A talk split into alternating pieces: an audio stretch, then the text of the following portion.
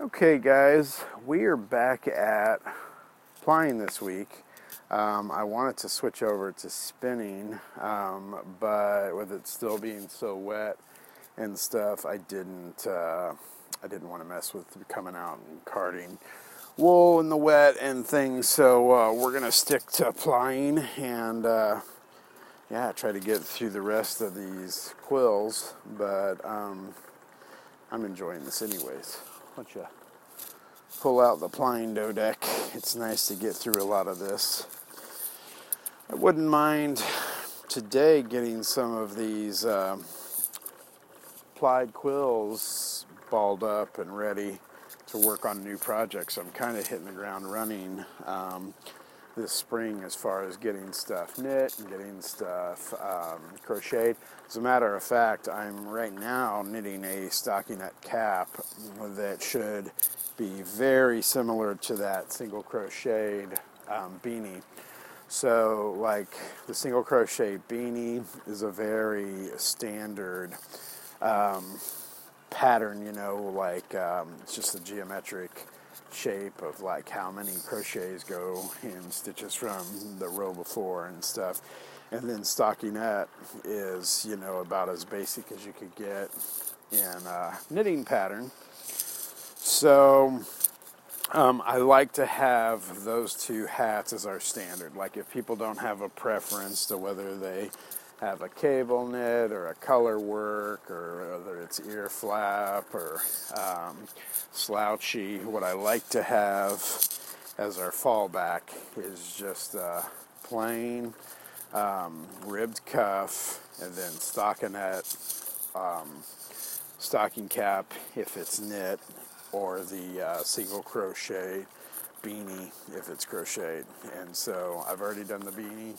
I'm working on the stockinette hat right now. I'm already past the cuff. I'm on circular needles, um, so at this point it's just a knit stitch um, until I've got enough height on the hat that I feel like it's time to decrease. Now this hat, again, I'm using three strands of a two ply. Because I like to knit them, you know, chunky and lofty. Um, and so it's turning out great. It's got a good thickness like the beanie. It will come in. Um, stockinette is a little um, thinner than like the single crochet from the same, um, you know, yarn stock or needle size. So um, what I'll get is a little thinner material, but it'll cover the same area.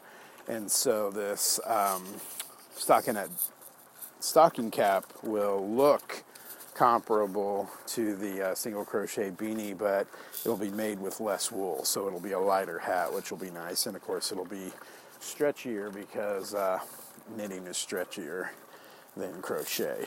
Crochet is a little more rigid. You kind of have to uh, crochet in the shape of your finished object, where knit you can kind of um, knit to a uh, size that then will mold to whatever you're trying to fit. So that works well.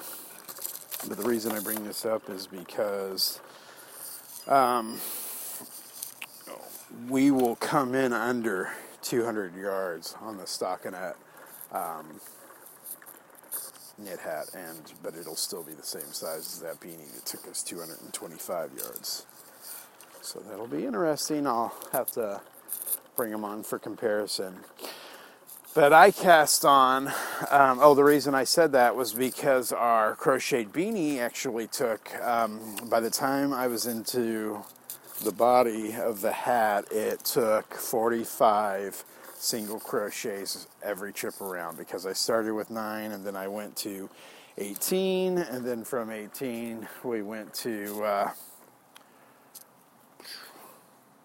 I guess we went to 27, then to 36, then to 45, and that's where we finished. Like that's when we started coming down. So there were 45 stitches around on the single crochet, although single crochet isn't very long. So we had several rows of that 45. And um, it's time for me to switch. I'm still working off of this single here, but I think I'm going to switch to this big one. And the reason I say that is because what I can do is I can run this big one against this small one and then switch over to this smaller one and they will you know run alongside that and uh, we should get a, a good size yarn ball out of uh, the four of these the way that I take them down like that. All right so we're gonna put this um, right here. I think I did that right. And then we're to put the empty one down here and go ahead and run it over. Um, anyways, back to what I was saying. The reason I broke into the stitch count around is because I wanted to kind of give you an idea of how fast these things go together and how comparable they even are stitch to stitch. Because I really do try to keep a uh, crochet version of something that I'm also doing knit so that people can just pick by preference, not by like the finished object, because you'll have essentially a finished object that's the same, just in two different mediums. All right, so I will add the twist here, and then I'll hold it to that. I'll add the ply, and we'll be locked in. So back to what I was saying, I cast on on DPNs because I do an E-loop cast on. It does a stretchy um, rim as long as you are able to manage the E-loop cast on. The E-loop cast on is a uh, difficult cast on to keep tensioned right for your first row or two. And so what I'll do is uh, I'll do an E-loop cast on. Um, on double points, and then I'll do my first row.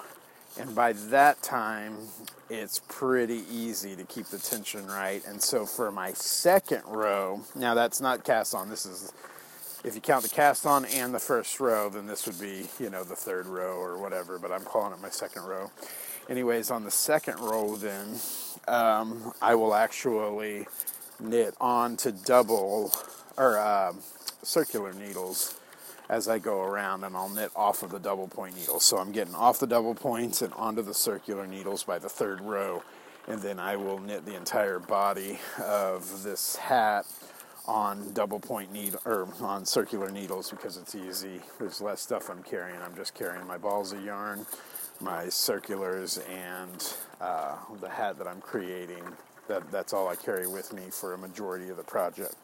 And so I can really carry that anywhere. I had it yesterday in traffic when I went to visit a friend. It was like rush hour on a uh, holiday weekend, so I was going to be sitting in traffic for a while, but that was perfect because when I would pull up and have to stop and wait for a light or two, I could knit, you know, in the driver's seat while I was at a stop. And uh, I was getting a lot done. But um, back to the stitch count, what I do is I cast on 16 stitches on three needles. And so what we're ending up with is a 48 um, stitch circumference. And so uh, I do one needle with 16, second needle with 16, and a third needle with 16 and that allows me to do two knit stitches, two purl stitches, two knit stitches, two purl stitches, so a two by two rib all the way around, and I end on you know the two purl stitches because I ended on the or because I began on the two knit stitches. Well, now that's nice because then when I go back and I uh, get to the stockinette part where it's just um, knitting knit stitches around circular needles, then it's just 48 stitch rows. And you don't have to do that many row. I think by the time we're like 28 rows up, we're ready to bind off. So it's a real quick and easy hat, but it has a good size. All right, so this quill is lagging on me, and that's where I'm saying, like right here, I got to come down and manually kind of pull this free a little bit but then I'm good to go. That's all it took. Um, but if I would have pulled on it, there's a good joke. Oh, nope. I now have uh, a hang up on the other end of the quill. Um, sometimes, if I'm playing it fast and loose with my Um, long draw, if I want to kind of keep it a lofty yarn, because it has um, these areas of like fuzzy singles, like it can um, kind of hold up a little more on the quills. It's not a problem for me. I don't mind it. I'm not complaining about it. I'm just letting you know that the reason I'm having issues is not because it's easy for yarn to get tangled on the quill. It's just that if you want to loftier yarn and you store it for a while, there is a chance that it will kind of grip to itself and maybe not roll off as easy when you are applying it. But it is an easy enough problem to remedy. Okay, so uh, when I get into the body of the hat, I'm just knitting 48 stitches around for another like 20 rows up because I usually do the cuff for about eight rows and then I decrease. And uh, they're a really nice looking hat and they look very similar to the uh, beanie that we've done. They're a lot stretchier though, and like I said, they're a little more lightweight because uh, a knit stitches construction will lay flatter than like the knotting that you're doing with a crochet hook. So I will be excited to uh, compare those two for you. All right, we're hung again. Now I don't mind messing with uh, this stuff. Um, when I'm plying, it's not an issue when I'm plying, but I really do like going fast and loose. With the long draw, when I'm spinning, like that makes it worth it because uh, very little prep. Uh, a lot of times I'm not even carding them, or if I am carding them, I'm carding them quick, and then I'm getting a lot of yardage quickly um, because I'm going so fast and free. And so I would much rather deal with a little bit of lofty tangle on the lazy Kate when I'm plying it than uh, have to worry more about how I'm handling the same fiber like in the prep stage. Now I haven't been paying attention here and I've loaded this cob out further than I should have. I should have loaded it up back here and then tapered to the front. And because of that you're seeing the spindle dance a little bit from the weight that I'm slinging around every time. It's not a problem, but when I have my druthers, I would load it up on the back first so that it is uh, spinning more symmetric. All right, we're about to the end of one quill, and then we'll probably call it quits. But you won't see this two ply on the wheel again because I'll definitely finish this up with that um, third and final quill uh, after we're off camera. But okay, so we just ran to the end of that one. And so what we'll do now that we've ran off of this is we will switch it with, oh, this is the hard one. We'll switch it with this one right here. And then that we will blend with what's left on this one that we're running from. And we'll be good to go.